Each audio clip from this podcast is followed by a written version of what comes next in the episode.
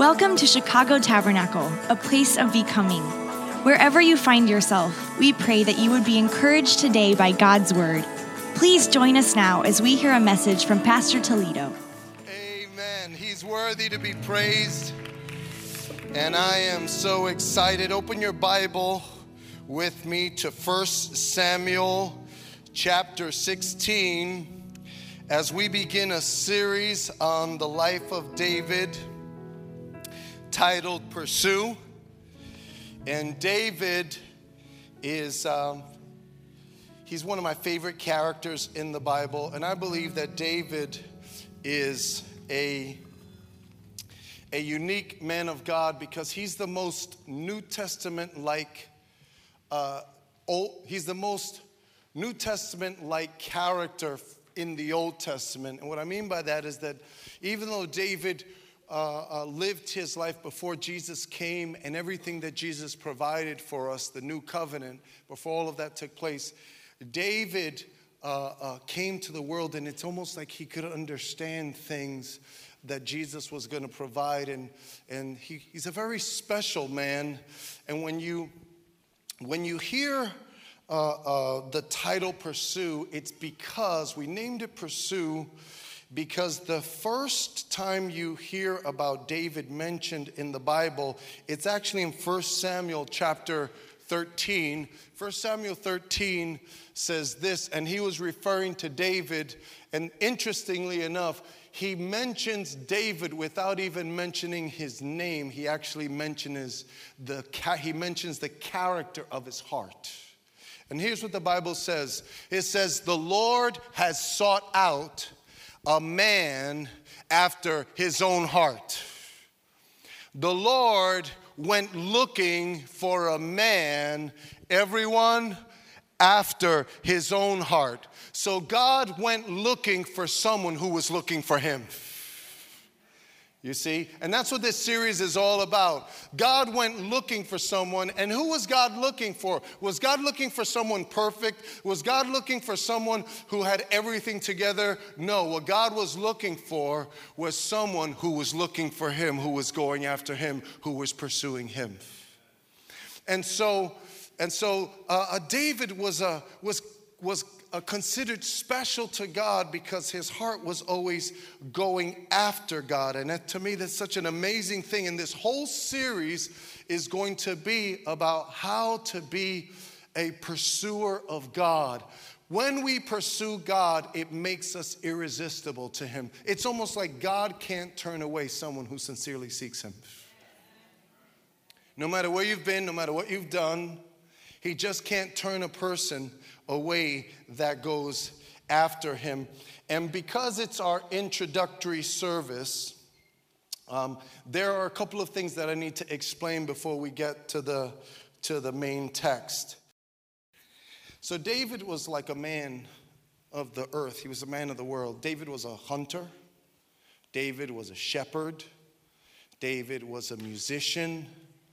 Uh, um, David was just a regular guy. David was a guy's guy. But the thing about David is that even though he was like a man of the world, a man of the earth, he also had something that made him special. David had an ability to, while he was here in his everyday life, David had an ability to perceive the spiritual kingdom of God. And because he could perceive the kingdom of God, it just changed everything about him. What I mean by that, for example, is that, you know, David was a, a young man, he's probably 16 or 17. Uh, we're going to read a story uh, about him, the first kind of, uh, when, we, when the Bible actually brings us into his life. We'll read that today. Um, but, and, and where he's going to be is actually tending sheep. So when David was given the assignment as a 16 year old of tending the sheep, the average 16 year old might say, Man, why do I have to be out here tending the sheep? Why do I get this crummy chore? You know, but David was different. David looked at those sheep, and, and because of his ability to perceive the kingdom of God, David looked at the sheep and probably said something like this Wow, I'm their shepherd I'm here to, to look after these sheep. And you know what? I'm looking around. There's no one here, but somehow I know in my heart I have, for, I have a shepherd too. The Lord is my shepherd. You see, you ever wonder how Psalm 23 was born? It's probably born while David was out there and he's looking at the sheep and he's saying, I'm taking care of them. And guess what? God is taking care of me. How many are thankful that the Lord is our shepherd? But see, what that means is that we need to have spiritual eyes. We need to perceive things that the average person doesn't perceive. So, David, for example, might look at a wolf. He's out there with him. He might look at a wolf, or he even talks later on, you'll see about a lion or a bear. And when David sees those animals coming after his flock, David said, No, I got to be a good shepherd for God. This is a, a God assignment. And, um, and you know what? I know that God uh, uh, I should protect them because I know God protects me. And I'm going to stand, I'm going to be courageous, I'm going to go after those things because I know God is with me and this is what I'm supposed to do. This will be pleasing to God. Just by me watching over this sheep will please God. Maybe that's why he wrote, Surely goodness and mercy will follow me all the days of my life. Even if I walk through the valley of the shadow of death, I'm not going to fear any evil, for the Lord is with me.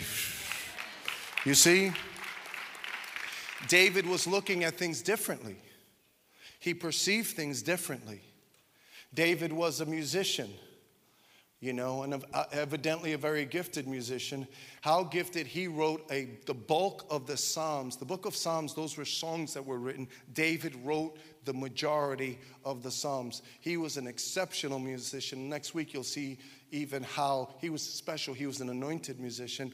But when David thought about music, he didn't think that music was for personal entertainment or music wasn't an, an opportunity to kind of just show off his gift for personal gain. He wasn't interested in becoming Prince or Michael Jackson or whoever you know, whoever is out there right now, he wasn't interested in that. He looked at music and he thought about music in spiritual terms. He says, Music, this gift God has given me is so that I could glorify him. You see? And so I'm not going to sing songs, but I'm going to sing songs that bring glory to Jesus because I want to please him. You see, David perceived things differently. Other guys had harps, other guys had, had instruments, but even though, you know, other guys had sheep, but David perceived things in a very different way. Here's one more, and then we'll move on. But these introductory comments are very important. So I want you to think about this. I want you to think about David out in the field and David looking at a tree and the tree having fruit on it. And David said, Man, I'm going to go get some fruit and eating. And David looking at a tree and say, Man, it's good. I'm glad this is here because I get to eat trees. Nature provides for us through these trees. It's amazing. But when David looked at that tree, he was like, Wow, this is more than God's provision. You see, he was looking at that and he was praying and he was saying, God, what do you want to show me? You want to show me something even from a tree? And then he wrote the first psalm, which is a song. You know, blessed is the man who doesn't walk in the counsel of the wicked or stand in the way of sinners or sit in the seat of mockers, but his delight is in the law of the Lord, and on his law he meditates day and night. That man is everyone like a tree, like a tree planted by streams of water, bearing fruit in season, whose leaf does not wither, and whatever he does prospers. It was David who got that amazing anointed sentence that man is like a tree. You know why? Because when David looked at a tree, he didn't just see a tree, David always saw the kingdom of God. You see? So David perceived things differently. Look at what uh, uh, uh, G.K. Chesterton said about this particular issue. He said Christianity preaches the infinite worth of that which is seemingly worthless and the infinite worthlessness of that which is seemingly so valued. Okay? Now, we need to pause here. This, to a certain degree, is what this whole message is about. Because Christianity is about the fact that there are certain things that have infinite value and worth. And the average person might look at your life today the average person might right now say, What in the world are you doing? At our church, we encourage people to worship one, serve one. So hopefully you served last service and you're worshiping this service. Amen. Everybody say amen. All right, let's go. Yeah, all right. That's the way it should be worship one, serve one. Because while, while our kids are being served and while someone helped you get to the your parking space, then you know, then we should in turn help someone else to get their parking. Thank you for amen. Let's have an amen. Amen. Right, so we encourage people worship one, serve one. So if someone actually spent two services here on a Sunday, right, your neighbor might say, What in the world is wrong with you? After working all week, Sunday is my day. That's my time. I was killing myself this past week. What in the world are you doing going to church? Why are you going into that building, spending all of your energy? Why don't you get your rest? But that's what a person who doesn't perceive the kingdoms, that's what they say. You see, but the Bible says, I was glad when they said unto me, Let us go to the house of the Lord. How many are happy to be in the Lord's house? Why are you here? It's spiritual perception. You see, it's seeing things that other people don't see, it's perceiving things. Now, um, what makes what makes David special is that David's perceptions led to his pursuits. Okay? what I want to suggest today is that your perceptions lead to your pursuits.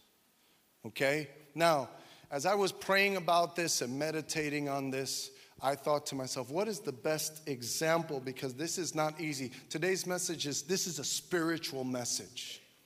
We're talking about spiritual things. But I want to give you an earthly example so that you can equate it to the spiritual realm. So, for example, how many people here have an, have an iPhone? Just curious. Any? Raise your hand nice and high. Okay, lots of iPhones here. If you don't have an Android or whatever Galaxy, no offense just an illustration. First service, I said iPhone. I forgot to mention Galaxy. I think one of the guys in the back, my mic wasn't working all of a sudden. I said, I'm sorry. Okay? But here's, here's what I want you to think about. I want you to imagine Steve Jobs as a kid because here's the way they go. I read his biography. Here's the way the story goes. Steve Jobs was a young man, and his father, Steve Jobs was adopted, and his father was into electronics and actually taught him about electronics and, and basically said to him, This is the wave of the future. And when, when Steve Jobs was looking at and learning about electronics, he got hooked on electronics. Steve Jobs started to see things that other people didn't see.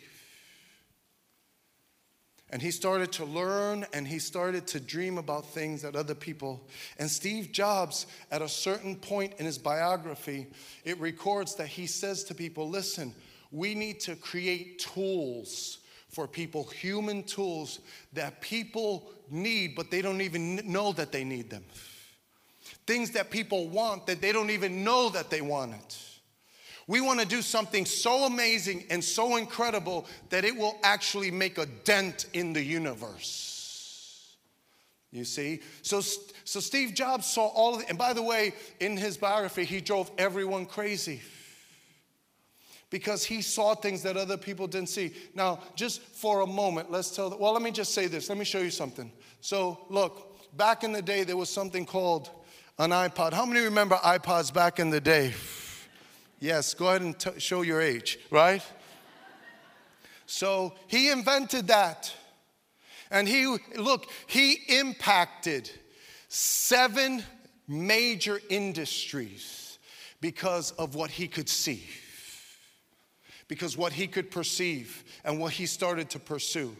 Animated movies and personal computers and phones and even, even tablets, iPads. Today, Steve Jobs' influence is here. I'm preaching off of an iPad.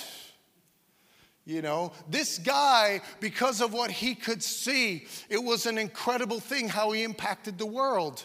You know, they did a study on billionaires, and here's what they concluded. The, the main difference between a person who's a billionaire and a person who's not is that billionaires see the world differently, they say. They see things that other people don't see, and they come up with ideas. You know, I was in another state, and um, we were yeah, I was in another state and they were they were saying, "You see that big giant, you know, uber big mansion house over there? The guy who owns that house owns the patent on hinges for kitchen doors."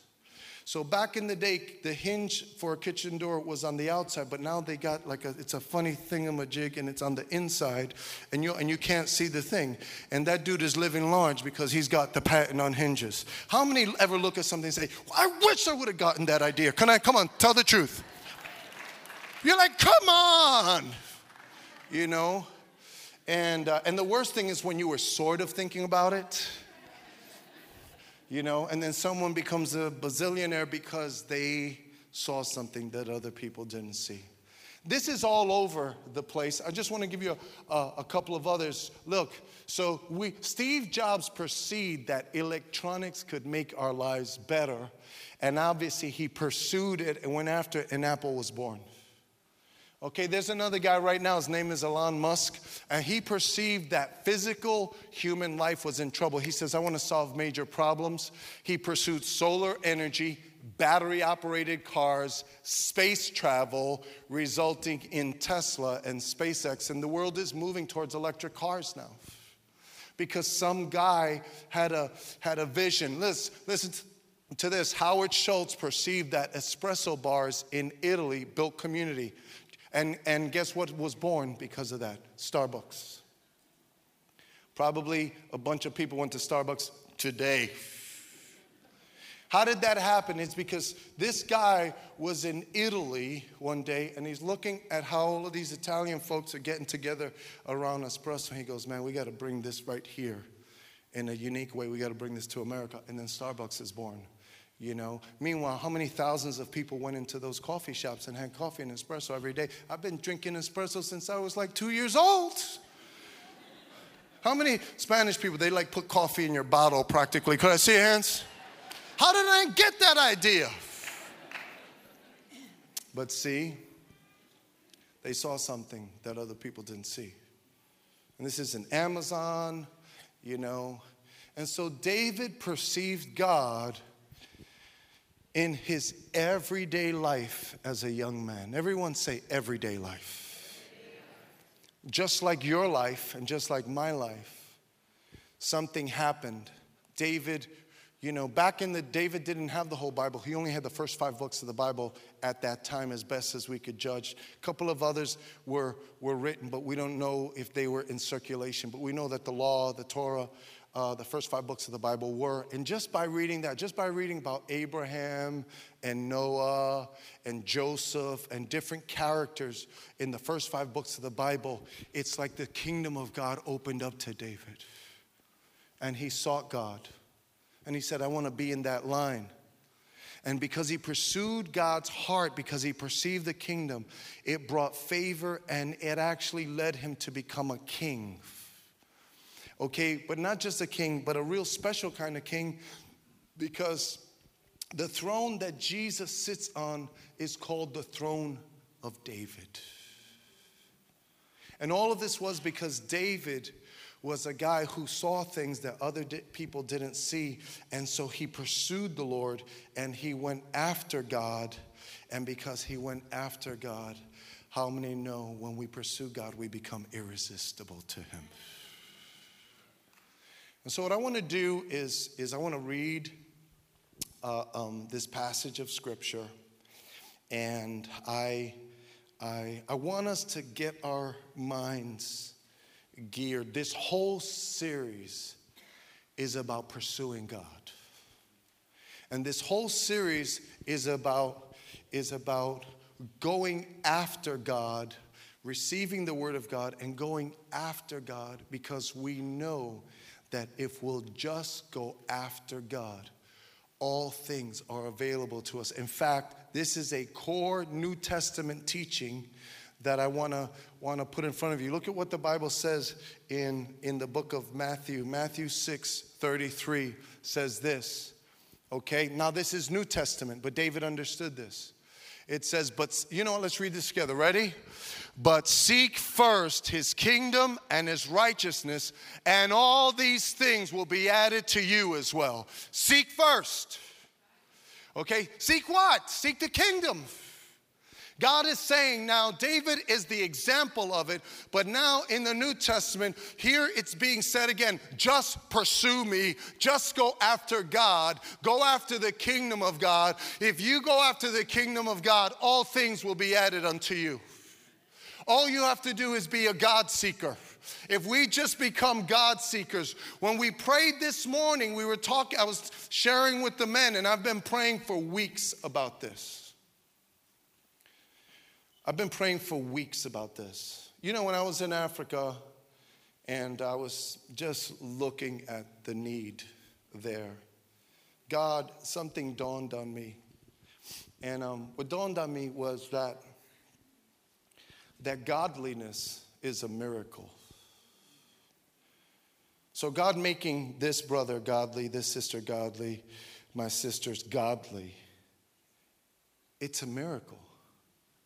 I can't make them godly. You understand? Something has to, there's a transaction that has to be beyond two human beings. I'm human, you're human. Okay? There's has to be, there's a different world that has to open up if we're going to become like God. How many know God has to open up his world and pour some of his, his character down upon us? You see? And God does that when we seek Him. And so I was telling with the, sharing with the men and the sisters that was we prayed this morning, and we're going to get to the message. But this is important, guys. And like I said, this is a very spiritual message. This is a very, very important message. I've, I've got like a huge burden on my heart because here's what I know, okay? If you learn how to seek God, it's all good if you don't become a God seeker, then really doesn't matter anything that happens here. Because the whole point of this is that you and I would be God seekers. He's a rewarder of them that diligently seek Him. You see, how many want to be a God seeker? Amen. Amen. So, look, even even before I read the text, I want to pray right now. Put your hand on your heart. Maybe you're a visitor here. I'm so glad that you're here. And you know what? We're going to just believe that God brought you from wherever you came from to remind you that He loves you and that if you just take the time to seek Him, you will find Him. So, Lord, we come in the name of Jesus. And we come, Lord, by the power and the promise of your word. You tell us to seek first the kingdom of God and your righteousness. And you said all things will be added. And God, I pray that you would open up our eyes and our faith to see all of the things that you add when we just seek you. And I pray that you would make each and every one of us, every man, every woman, every young person, no matter how young or how old, God, would you make us God seekers, God? Lord, this is the cry of our hearts, even as leaders, God, this is our cry. I pray for the miracle, oh God, of seeking you. I pray that that would spill out onto every heart and life and home here. And so we thank you and we trust you and we praise you for all of these things in the mighty name of Jesus. And everyone said, Amen. Amen. Praise the Lord. God, make us God seekers. Okay, so now what we're going to do is we're going to read this story. The first, like, like explanation how David comes onto the scene. And David comes onto the scene by being anointed king. There was a king before him. His name was Saul. And God chose Saul, but Saul was not a God seeker. And I want you to go home and you can start reading right here in 1 Samuel 16 for the life of David. If you want to go back and read just from 1 Samuel, that will be a great study for you to do. But this is right when David comes on the scene. Up until this point, Saul had been king, but Saul was not a God seeker. Okay, so here we go. It says, The Lord said to Samuel, How long will you, mourn, uh, will you mourn for Saul, since I have rejected him as king over Israel? Fill your horn with oil and be on your way. I'm sending you to Jesse of Bethlehem. I have chosen one of his sons to be king. But Samuel said, How can I go? If Saul hears about it, he will kill me. The Lord said, Take a heifer with you and say, I have come to sacrifice to the Lord.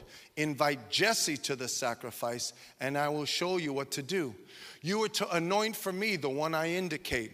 Samuel did what the Lord said, and when he arrived at Bethlehem, the elders of the town trembled when they met him. They asked, Do you come in peace? Now, I'll explain this in just a moment to you, but there was unrest because of what was happening. Okay, let's keep going. It says, Samuel replied, Yes, in peace. I've come to sacrifice to the Lord. Consecrate yourselves and come to the sacrifice with me. Then he consecrated Jesse and his sons and invited them to the sacrifice. When they arrived, Samuel saw Eliab and thought, Surely the Lord's anointed stands here before the Lord. But the Lord said to Samuel, Do not consider his appearance or his height, for I have rejected him. And here it is the Lord does not look at things people look at. The Lord does not look at things that people look at. It's very, very important. People look at the outward appearance, but the Lord looks at the heart. How many know the Lord is looking at our hearts today? It says, Then Jesse called Abinadab and had him pass in front of Samuel. But Samuel said, The Lord has not chosen this one either. Jesse then had Shammah pass by. But Samuel said, Nor has the Lord chosen this one. Jesse had seven of his sons uh, pass before Samuel. But Samuel said to him, The Lord has not chosen these. So he asked Jesse, Are these all the sons you have? There is still the youngest, Jesse answered. He is tending the sheep. Samuel said, Send for him. We will not sit down until he arrives. So he sent for him and had him brought in. He was glowing with health and had a fine appearance and handsome features. Then the Lord said, Rise and anoint him. This is the one. And so Samuel took the horn of oil and anointed him in the presence of his brothers. And from that day on, the Spirit of the Lord came powerfully upon David and Samuel then went to Ramah. So, what we see here, brothers and sisters, is how God chooses people based on their heart, not based on their appearance. God chooses people who pursue Him. And the title of the message today is David Pursued God Alone and Got His Attention. I love this story because here you have here you have Jesse and all of his sons, but Jesse forgets to invite his youngest son. Are you kidding me? Right? Samuel, Samuel was like like Samuel was the voice of God to Israel. Okay? This is not just the average guy showing up to your house. He was the voice of God to Israel. Everyone knew Samuel. And Samuel comes and he says, Bring your whole family. I want to meet your whole family. And he says, Oh, the little guy, don't even worry about him. He was ignored, and in a sense, he was rejected. I mean, how many of you, have you had someone that important? Last week we had a, a pastor here, Dominic Yeo. And uh, he's actually a leader over about, uh, uh, he's like the number two or three in, in, in, uh, uh, in an organization that's over 700 million Christians. And I was telling my son Tommy, uh, I was saying, Tommy, make sure you pass by the office. Why? Because I wanted him to meet him. Maybe he would pray for him. If my if my grandsons weren't so little, they're kind of like partners in crime right now. You know, the new one, what he's walking into. Oh, we got to pray. Because the oldest two, they're a trip, man. They're just tearing everything up. But if they were bigger, I would have had them come and say, you know, maybe he would put his hands on them and pray for them because we're believing for great things for, uh, uh, for our grandchildren. Doesn't that make sense? You see? So David wasn't growing up in an ideal situation. He was rejected, but even though he was rejected, and even though all of this stuff was happening over here, how many know all kinds of stuff could be happening over here? But if you're here alone seeking God, you're gonna get God's attention when you seek Him. How many know all we gotta do is pursue Him and we'll get His attention? That's what's so beautiful about Christianity is that when you seek Him, you find Him. You see, He promises that. Christianity, the Bible, is the only religion that promises if you seek me, you'll find me. It's wonderful and it's powerful. So, what we're going to do now is look at what happens when we really pursue God. What does it do for us? Number one, pursuing God aligns us with kingdom movement. Everyone say kingdom movement. Now, like I said, we're talking about spiritual things here. So I need you to be thinking. Open your eyes. David said, Open my eyes that I might see the wonderful things in your law. So watch this. It says, Then the Lord said to Samuel, How long will you mourn for Saul? Since I've rejected him as king over Israel, fear, fill your horn with oil and be on your way. In other words, what God was saying is, look, the kingdom is moving on. Okay? The kingdom is moving on. Brothers and sisters, if you're gonna be spiritual and godly, you need to understand that God's kingdom is not a dead, static kingdom. God's kingdom is a kingdom on the move. God is on the move on the earth. How many would say amen? God is on the move. God is doing things. You know why we have K- we have KWA is because the kingdom of God is on the move and God wants to move upon the hearts of our little ones and God wants to raise them up. God is on the move. God moves upon families. God moves upon people who battle with drugs. God moves upon people of all kinds. God, the kingdom of God is on the move.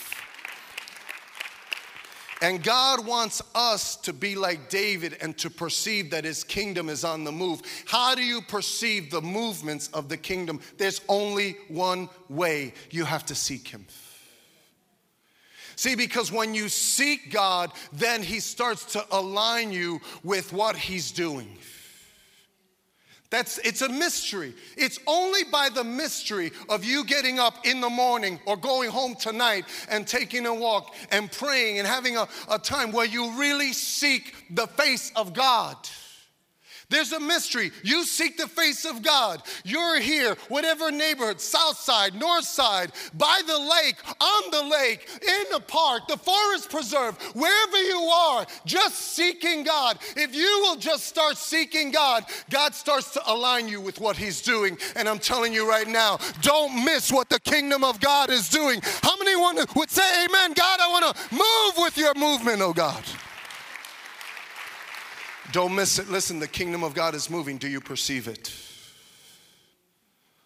Can you perceive that God is on the move? Anybody who uh, has ever read the Chronicles of Narnia, the godlike character is a lion, and his name is Aslan. And all throughout this kids series, they keep saying, Aslan is on the move. How many know the lion of Judah is on the move? How many was, will believe me today?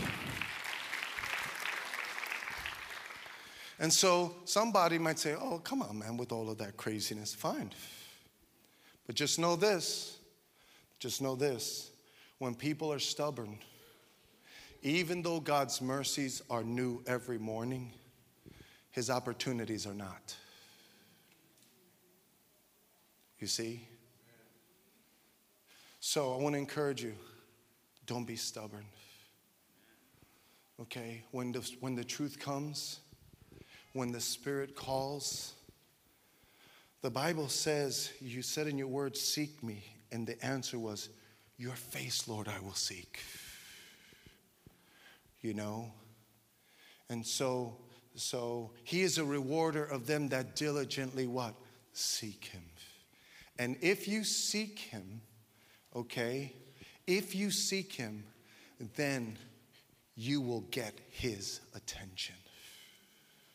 It's crazy, amazing, beautiful, wonderful, powerful. You can go home tonight. Even before you get home, you could seek God on the bus stop. Isn't it good to know He's as close as the mention of His name? Hallelujah. You can seek God at Costco. You know, just be careful because you might let out too loud of a hallelujah. People are going to be like, What's up with that? But you can seek Him. And when you seek Him, you'll find Him and you'll line up with the kingdom. So, very, very important. Number one, when we pursue God, we line up with the kingdom. And, and what we have to understand is all things are possible. The plan of God is so beautiful. The Bible says, I know the plans I have for you. They're plans to bless you, they're not plans to harm you. The Bible says that His will is good, pleasing, and what? Perfect. God has a plan for every person's life. But what do we do? What is our role in experiencing the fulfillment of that plan? It's simple only one thing seek Him. Seek Him. Now, the second thing that, so, so when you seek Him, you line up with the movement of the kingdom of God. Oh, that we would recognize that God is moving and we want to be part of it. Number two, number two, pursuing God aligns us with, a, with what I'm going to call is kingdom favor. Everyone say kingdom favor. kingdom favor. See, there's man's favor and then there's kingdom favor. See?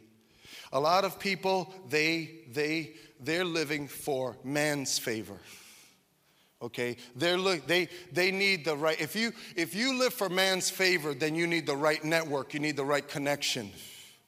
You know you need you need influential people in high places.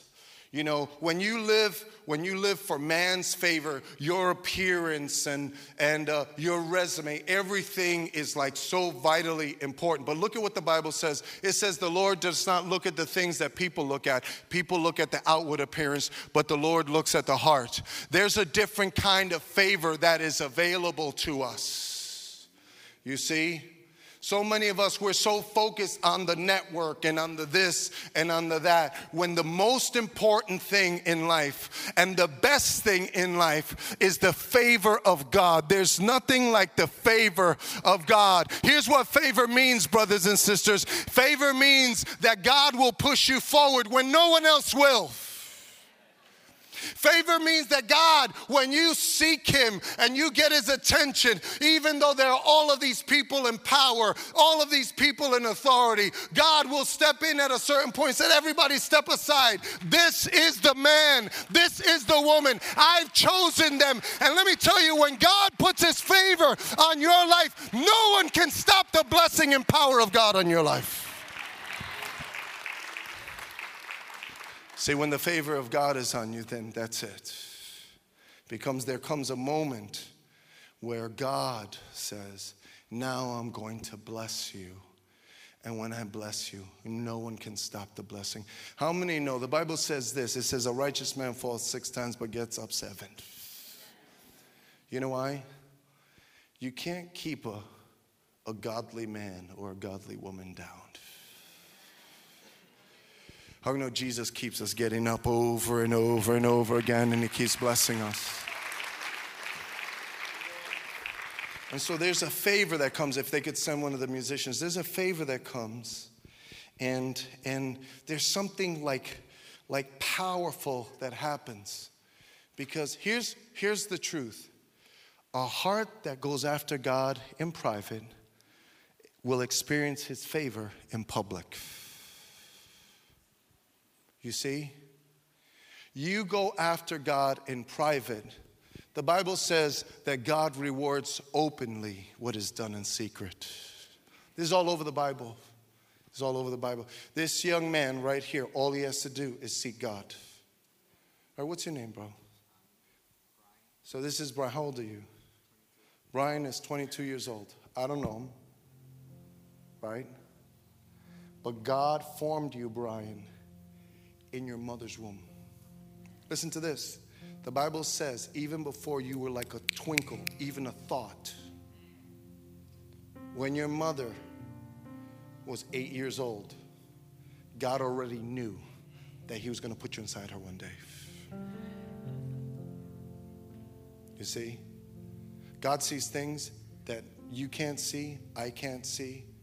And that applies to every single person in this room. Even if you're a visitor from out of town, See, when our eyes open, we start to understand things about God's kingdom that the average person doesn't.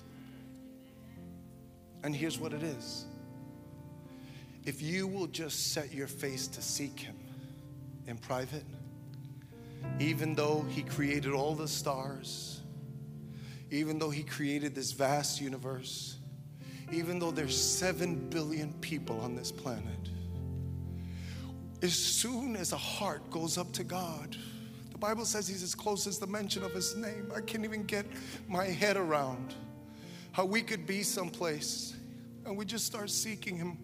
Africa, wherever, Asia, whatever continent, you just start seeking God.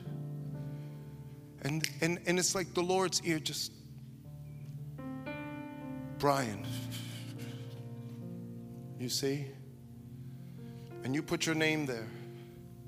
Just put your name there. Just put your name there. Stop listening to all the lies. Remember, David's father rejected him. At least on that day, he did. When you read on, David's brothers rejected him and they put him down. On, on other occasions, you'll see when you read. David's life wasn't all that easy, but it didn't matter. You know why? Because he sought God. And when we seek God, how many know his favor comes and rests upon our life? Could we praise God? Could we bless him?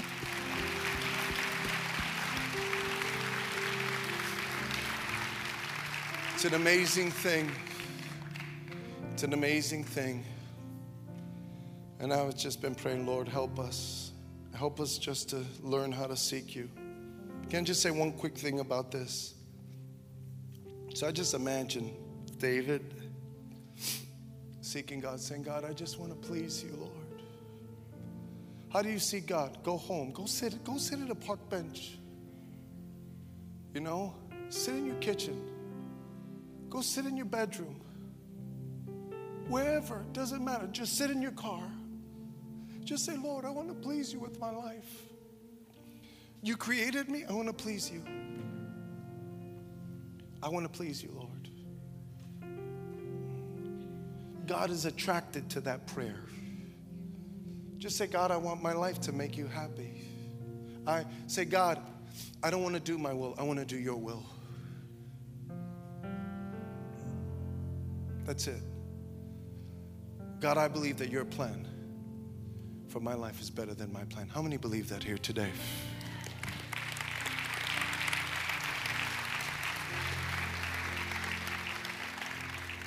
You know, the Bible says that he he leaves gifts even for the rebellious.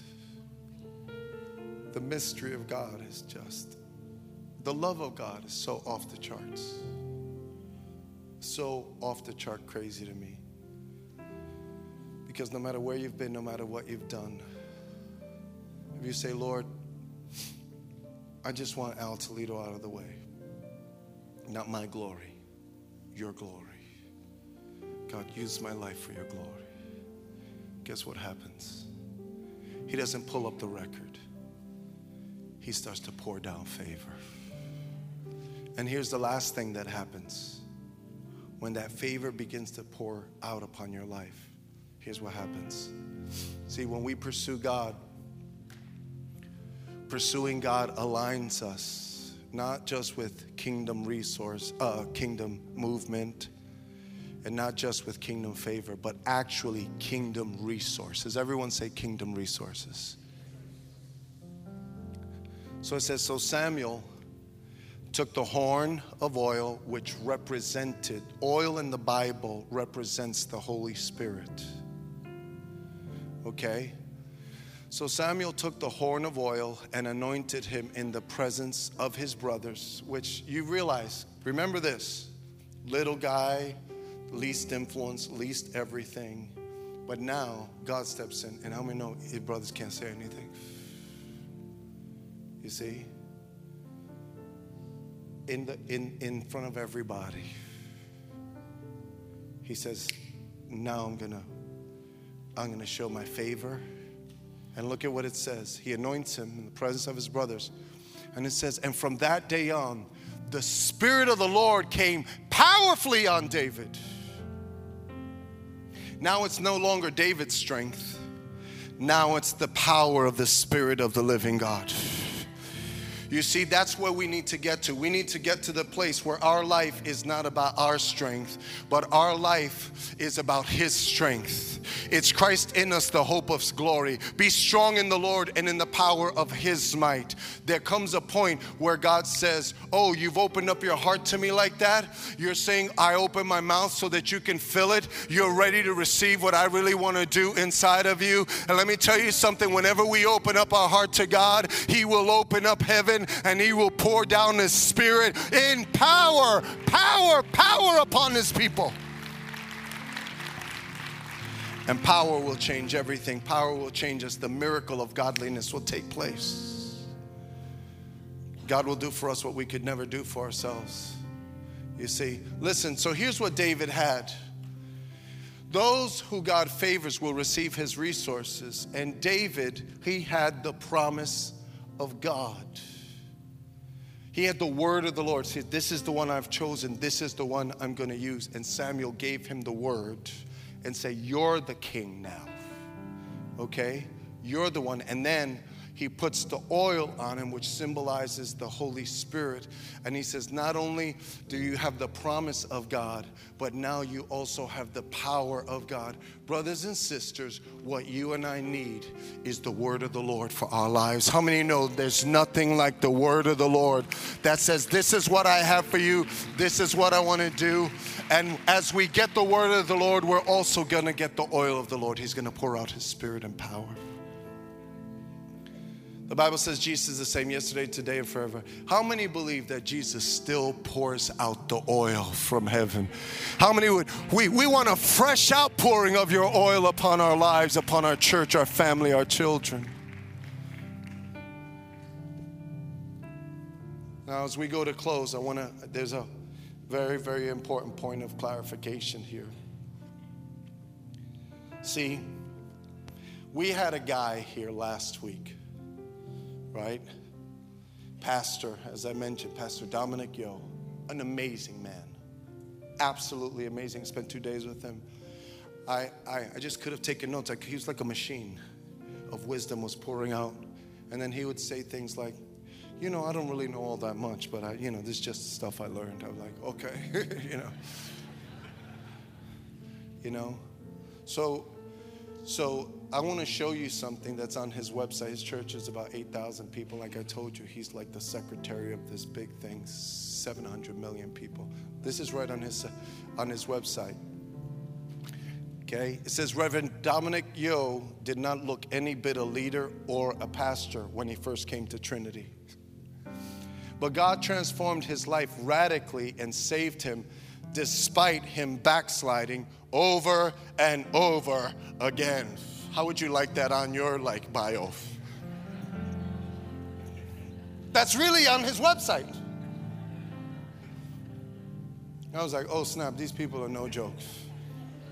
I might have like put that one to the side. But this is a true story. He didn't even graduate high school. Okay? This this man is is not only influencing all sorts of major kind of movements, denominations in the world. But he's done unique deals. The last, they did a, I don't know, I think it was a $70 million deal that they already paid off. This guy without a high school education. You see? And in fact, here's the way the story goes he would come to church. And this is, I got so stirred up about this last service, I, that's when I'll start spitting. So I'm just trying to stay calm right now. Okay? Okay? So, watch out up front, I'm telling you. No, I'm gonna, I'm gonna just speak from back here. So I don't think I can. All right, all right, enough. Good thing my wife is not in here. She would be having a fit right now.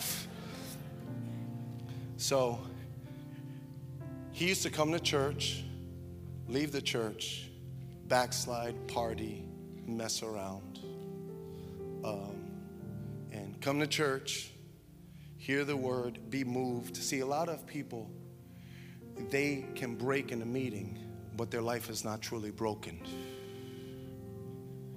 Okay? A lot of people can be moved in a service, but they don't surrender so that God could really change them. See, but God keeps waiting. His mercies are new every morning. Let me tell you something God will never give up on you. So here's the thing.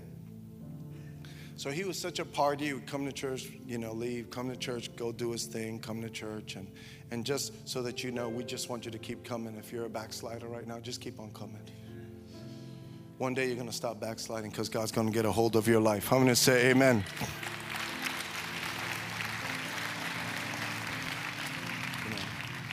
That's just for those flies on the wall. Nobody's sitting in the seats, right? So, so he was a party guy. I'm almost done. Last point. He was a party guy, and one of his friends had a party, and his friend forgot to invite him. It's not that he left him out, he just forgot. So he was so hurt by the fact that his friend forgot to invite him. And, uh, and then somebody came along and invited him to church, this, this thing. And he was like, okay, I'm going to go to church. And he went, and that day, he had a meeting with God. And that's when he said, it says eventually he surrendered himself to God and basically said, Not my will, but yours be done. And that guy, no high school degree, diploma, you know, who knows what kind of background. That guy, he's a fountain of wisdom. He's so generous and all these things. And you know why? Because God is attracted to a heart that seeks Him. You see?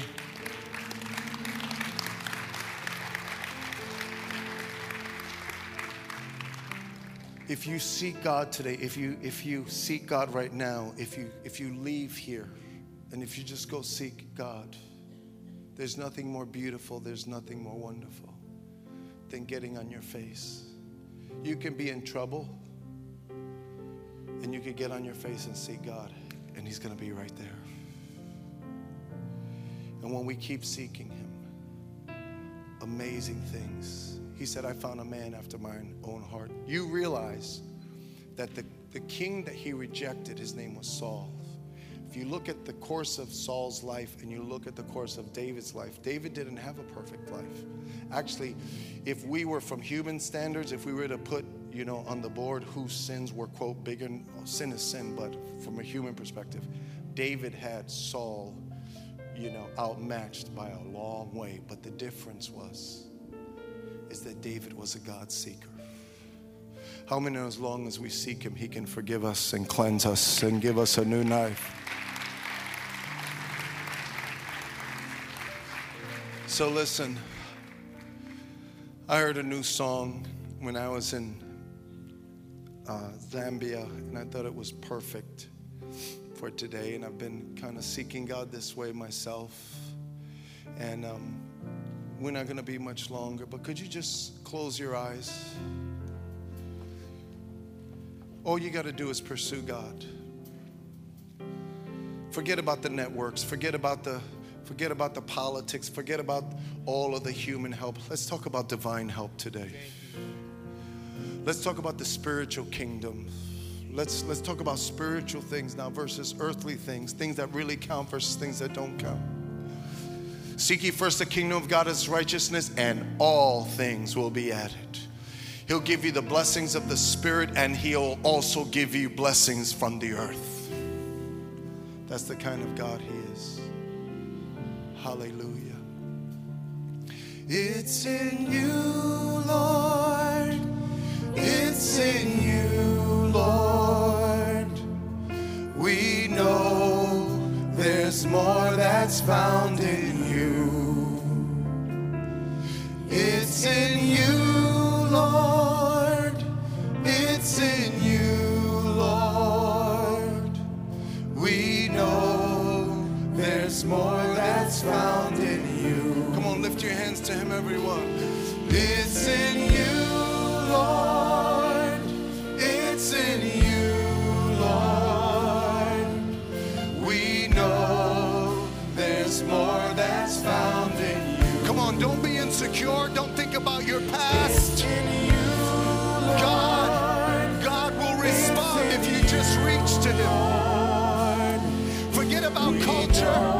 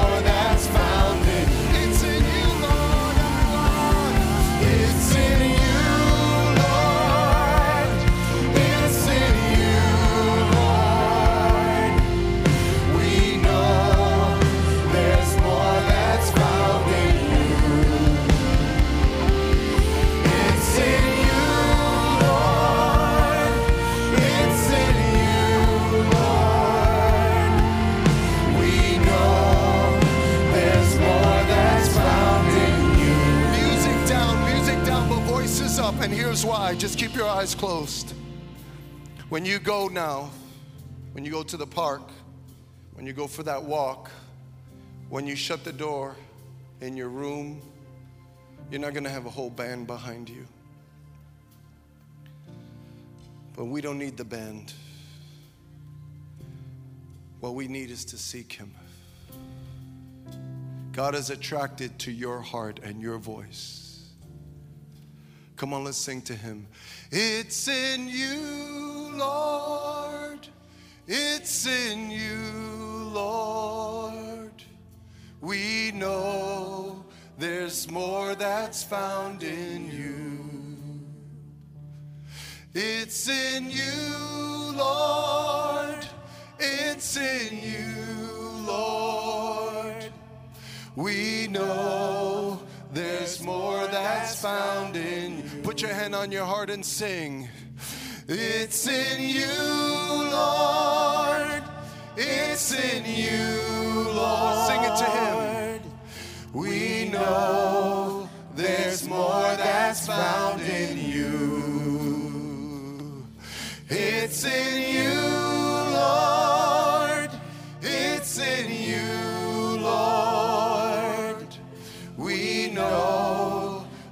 more that's found in you. And we'll never settle for less, declare it. And we will never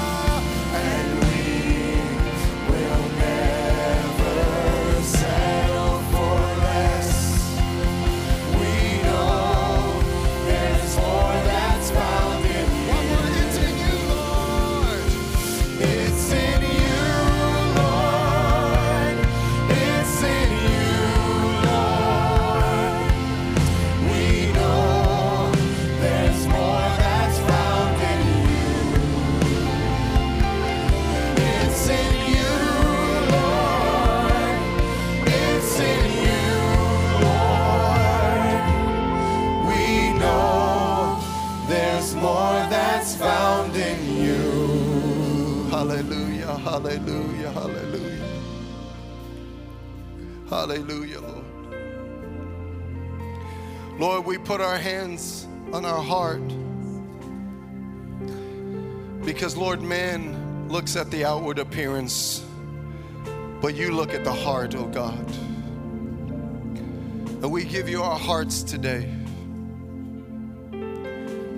Young men, Lord, young women, Lord, of all ages, no matter how long we've been in the kingdom.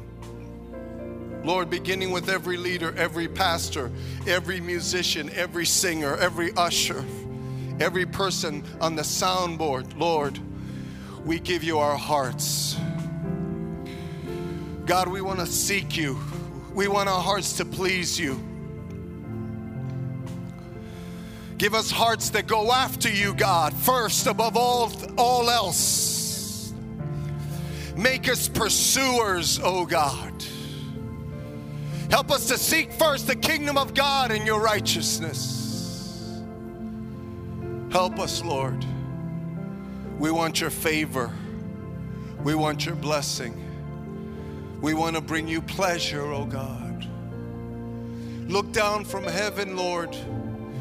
Millions of people in this city, but right here in this building. Our hearts reach to you, God. You know the mess. You know the past. You know the mistakes. But Lord, you can clean all of that up, oh God. None of that is too hard for you, God. Your mercies are new every morning, God. You still have a plan. And so have your way, oh God. Have your way, Lord. Let your plan unfold. Let your favor come down. Let your spirit descend in power, oh God. We surrender, God. Blessed be your name. Come on, as we close, take the hand of someone next to you.